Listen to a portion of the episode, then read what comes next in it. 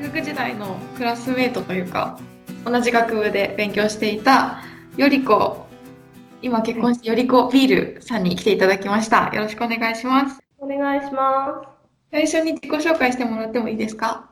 はい、マリコと同じ大学を卒業して、でその後外資系の会社に2年くらいと就職して働いた後、ビットコインの取引所の立ち上げをやって、でその後もうずっと今かれこれ4年くらいこの業界の中で働いてます。外資系の会社っていうのは仮想通貨とかいうビットコインに関係する会社だったの？その時は全然関係なくって、そういうSaaSの会社、SaaS？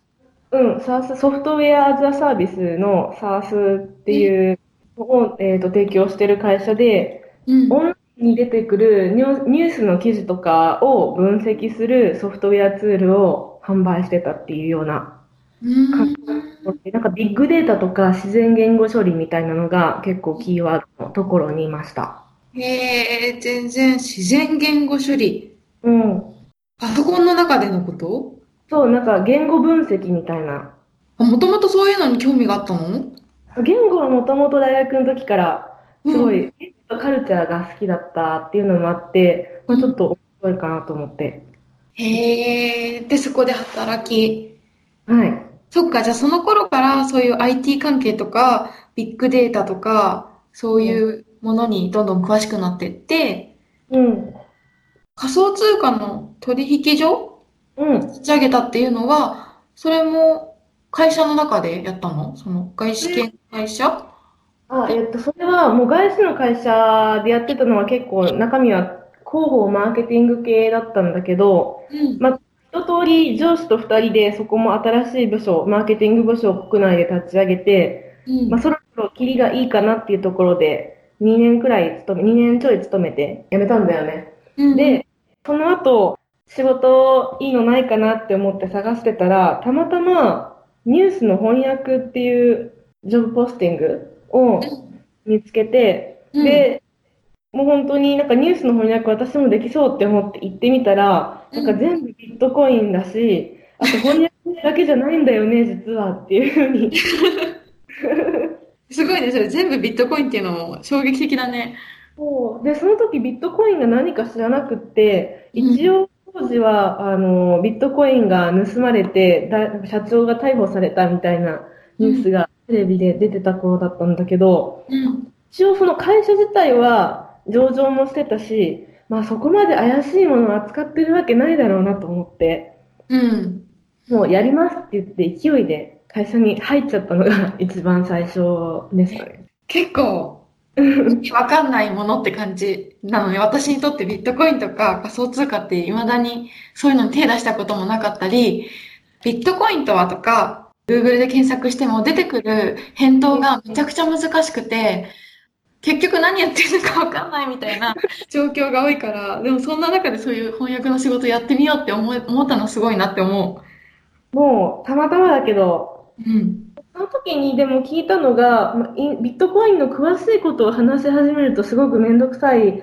話でカタカナがいっぱい出てくるんだけど、うん、結局はインターネット上のお金だから、うん、例えばアンバンクの銀行口座を持てない人たちとかでもコインとかがあれば送金とかできるし、例えば難民の人で、なんかその自分の ID とか持たずに出ちゃって、とりあえずなんかスマホだけがあるみたいな人たち、もう自分の、ビットコインのアドレス、もう本当になんかネットとデバイスだけがあれば自分の財布みたいなのを作ることができて、で、それがあればお金が使えるんだけど、難民なんですっていうのを自分のアドレス、QR コードをもうテレビにかざして、ここにお金ちょっと送ってもらえると助かりますっていう風に難民の方が言ってたりっていうのがあったりして。あるの？そうそうそう。知らない。そうなんだ。そう、そういうことができるのってすごい新しいなって思ったのが興味のきっかけだったから。うん、なんかもう想像の先を言ってる。機会があるんだね。うん、じゃあもう興味があったからっていうので入って、そこから勉強しつつ翻訳の仕事をしてったみたいな感じなの？そうだね。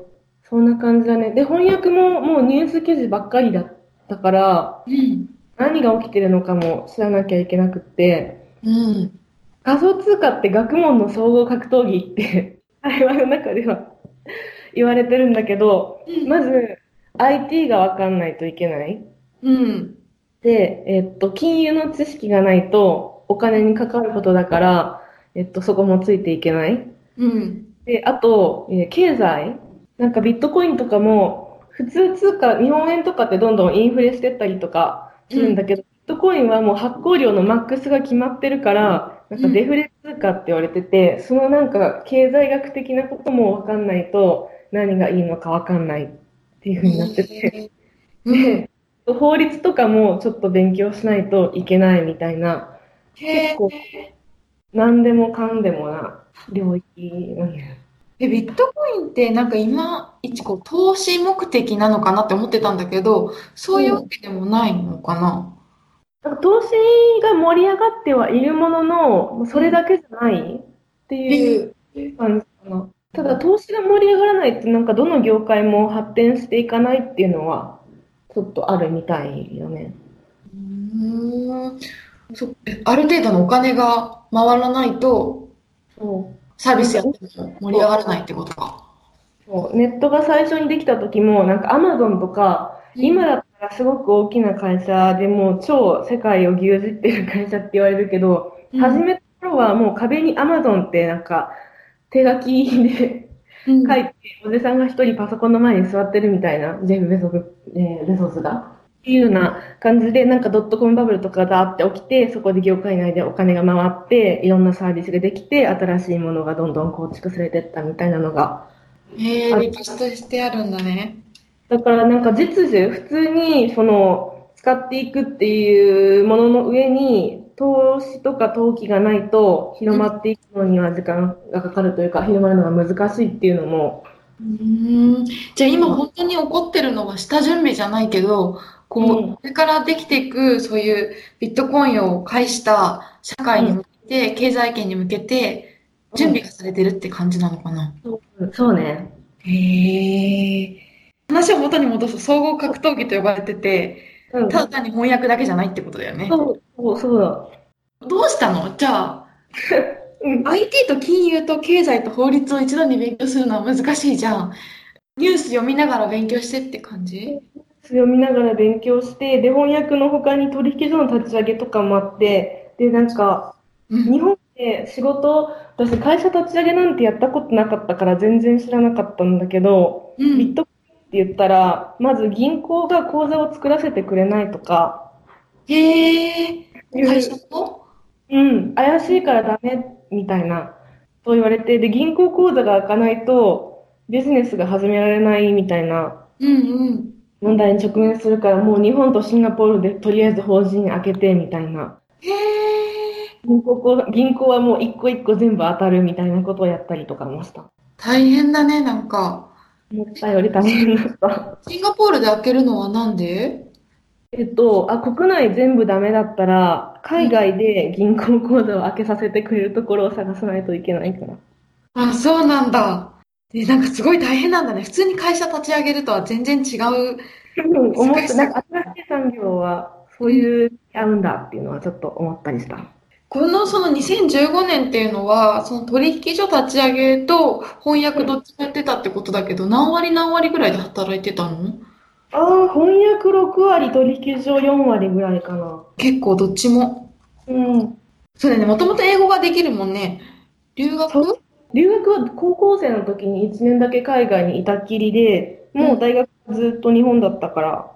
1年海外、高校生の時留学してただけだったの？なんかそれ以上に、めっちゃ話せるじゃん、ペラペラじゃん。留学だけなの？そうなんだ。大学で鍛えられたと思う。そうだね。そうしようとか特に鍛えられそう。私どっちかっていうと経済だったから、まだまだ英語に触れる数は少なかった気がする。もうなんか今振り返ると結構英語に触れること今も多くって、1週間に3本ぐらい学術論文読んだりとかもしないといけないから、なんか鍛えられてよかったなっていうのはすごくあるね。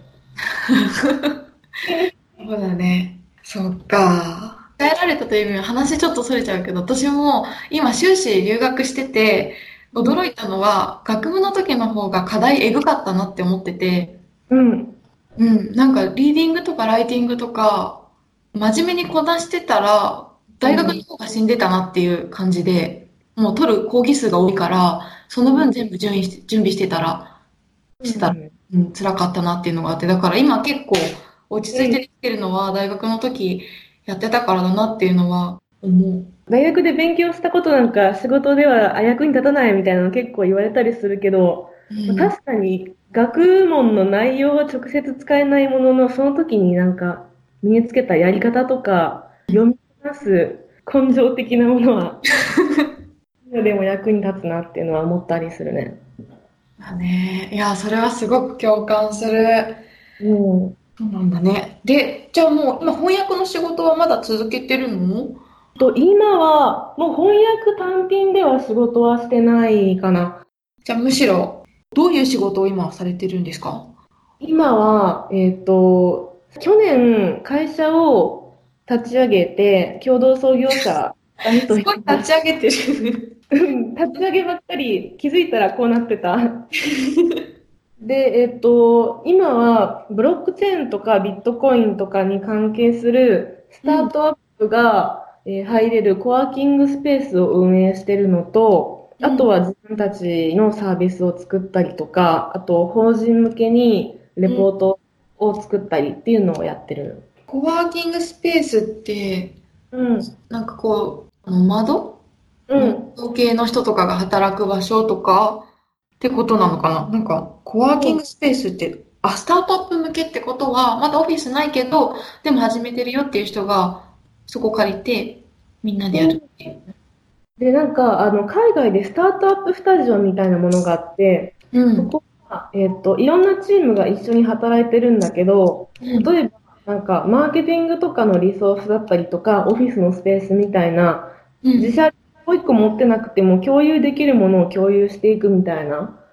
へで、それをブロックチェーンとか仮想通貨の業界でやりたいねっていうことで一番最初はスタートしたあれかな。だから今結構あんまりノマド感はなくて、エンジニア6人のチームが毎日来て、もう小さいテーブルにギュッて座ってもう一日中カタカタやってるみたいなイメージ。そうなんだ、うん、それみんな同じ会社っていうか1個のグループってことだよね。スペースの中にはね、テーブルがなんか8個ぐらいあって、うん、でその各テーブルにチームがいるみたいな感じかな。じゃあ全然違うチームの人も同じ部屋にはいるというか、うんうん、その会社の人が半径1メートル以内に座ってる。面白い空間だね。おー、ただなんかお客さんとかが来て面白い盛り上がったりとかしたら、うん、同じ業界の違う会社の人に紹介したりとかできたり、あとイベントとかも一緒にコラボしたりっていうのができる。へー、まあ、分かれてはいるけどみんなでこう盛り上げてこうよっていうところでは共通認識があるというか。そうだね。そうなんだ。なんかそういうの未経験というかさ、会社だったら1個の会社に属する人が同じ建物というか同じ部屋の中で働いてて、うん、で他の会社は全然違う入り口があってみたいな、なんかそういうトラディショナルな、うん、会社の方をイメージしてるから、そういう新しいのって全然自分の意識の中になかったからびっくりした。今度日本に来たら遊びに来て。遊びに行けるの？来れる。あ、そうなんだ。働いてなくても行けちゃうんだ。うん、大丈夫。会社を立ち上げるに至った理由っていうのは何だろう。会社立ち上げましょうよみたいな、そういう人の集まりにいたというか、みんなで会社立ち上げようってなったの。3人で立ち上げたんだけど、あとの2人は仕事を通じて知り合ってて、でちょうど私の前の会社、まあ、チャレンジが足りないなというか、新しい何かにトライしたいなって思ってた頃だったから、うん、時にこういう考えがあるんだけどっていうのを聞いて、うん、あ、じゃあ一緒にやりますっていうことになったのがきっかけ。でも、3人とも仮想通貨ってビットコインって投資のイメージって最初言ってたけど、本当に投資が増えすぎて国内の人は海外からすごいカモにされてたっていう時期があったから。そうなんだ。もうなんかもう日本人といえばカモみたいな感じで海外の人からすごい言われててやばいねそれすぎる。そうで、日本人はコインを買ってるけど開発は誰もやってないみたいな状況があったから、まあ、ちょっとそれは良くないねっていうことで改善できる環境づくりとか、まあ、自分たちも外からその記事とか書いたりしてるだけじゃなくて自分たちも作る一員になりたいなっていうことで始めたっていう経緯があります。ビットコインってこれ作るってさ、うん、全然やっぱりそれもすごい私の認識の外にあってさ、うん、お金を作るってこと？お金は作らないけど、ビットコインってどっかの会社が作ってるわけじゃなくて、世界中のビットコイン作りに参加したい人がもう善意とか自分のモチベーションで参加してたりとかして、でコインはもう自動で出てくるように最初からプログラミングはしてあるっていう。じゃあ、うん、誰かがお金を入れるというか交換することから始まるんだね、うん、そう。月を持ってる人がいて、日本円持ってる人がいて、うん、買うっていう形で交換をするってこと？ビットコイン一般の人はそうなる。もともとは、マイニングっていう作業があって、ビットコインの取引に間違いがないかをちゃんと確認する作業をパソコンでやったら、見返りにビットコインがもらえるっていうような仕組みがあるんだけど、もうそれはなんか大企業がやってるから、ここから出てきたコインが取引所に行って、一般の人は取引所でビットコインを買うっていうような流れになる。へー。面白いね。そうそう。なんか金と同じ。そういうこと？ああ、すごいね。デジタル版のゴールドだと思ったら大体近い。このマイニングをするのは大手しかできないの？難しいの？本当は誰でもできるんだけど、もうそれを専門にやる人ができちゃったから、今大手。外資系の企業でってこと？中国とかが多いかな。中国すごいんだね。なんか私アメリカとかのイメージだった。ビットコインでは中国結構盛り上がってるの？そうだね。めっちゃ盛り上がってる。全然知らなかった。中国ってすごいね。暑い。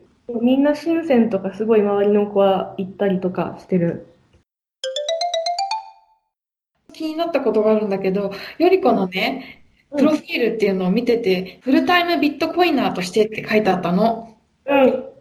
ビットコイナーってまずなんだろうって思ったのと、フルタイムビットコイナーって書いてあるってことは、これパートタイムビットコイナーもいるのかなと思って、なんかその辺は何なんでしょうか？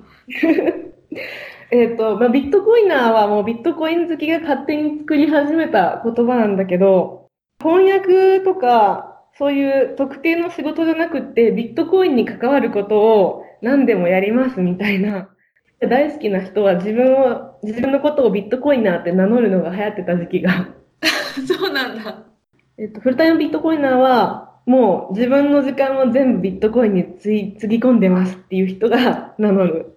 あ、ガチ勢ってことだ。ガチ勢、うん。なんかよりこのイメージ、大学生の時はなんて言えばいいんだろう。リテラチャーとかソーシオロジーとか社会学系の人かなって思ってたけど、もともとこういうのには興味があったの？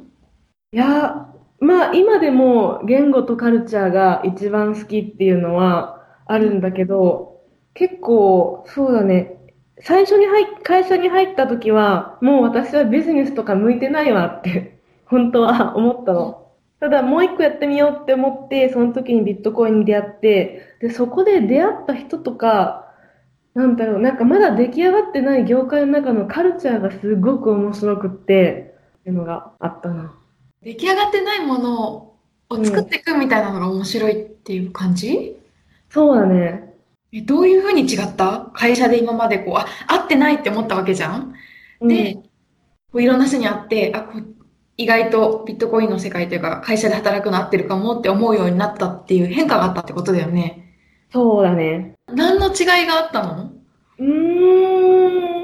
なんか最初の出来上がってる頃って会社も競合とかほとんどない。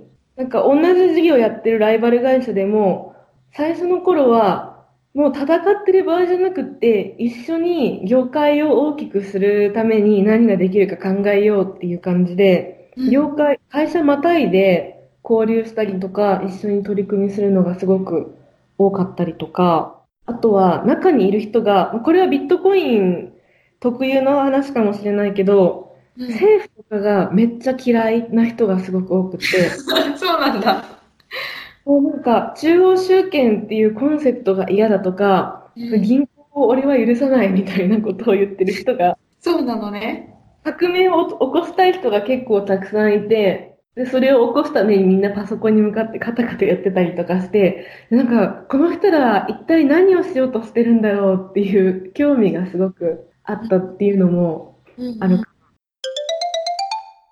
大学卒業後のキャリアっていうのでさ、今こう聞いてきたんだけど、決められたことをやってたんだろうなっていう感じがして、その後の生き方がすごいさ、よりこらしさが出てんのかな。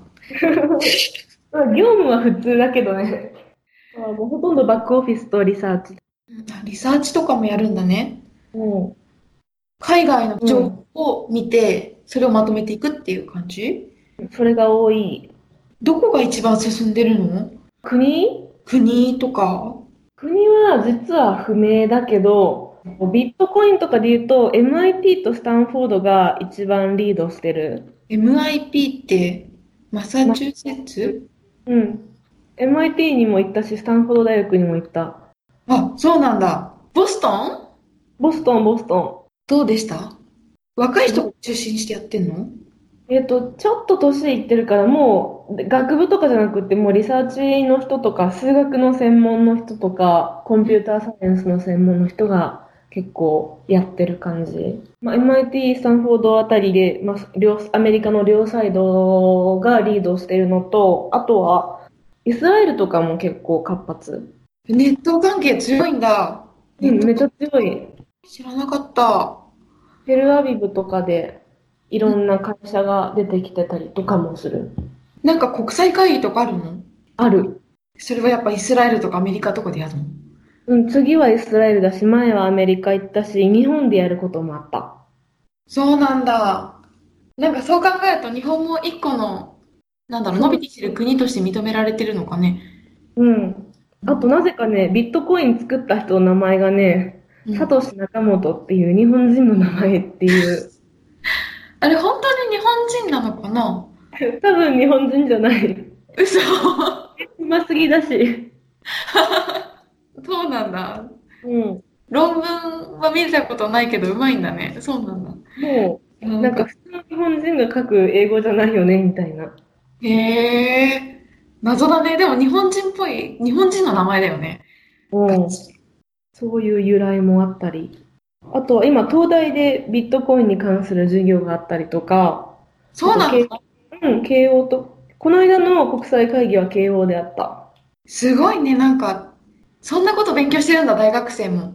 うん、みたい。恐ろしい。時代すごい変わってる。そう、ついていくだけで精一杯。いや、そうだよね。うん。あと何年後かしたら後輩が入ってきて、先輩ビットコイン持ってないんですかとかって言われてさ。ねえ。キャッシュレスとかもすごい流行ってるし。え、何？キャッシュレス。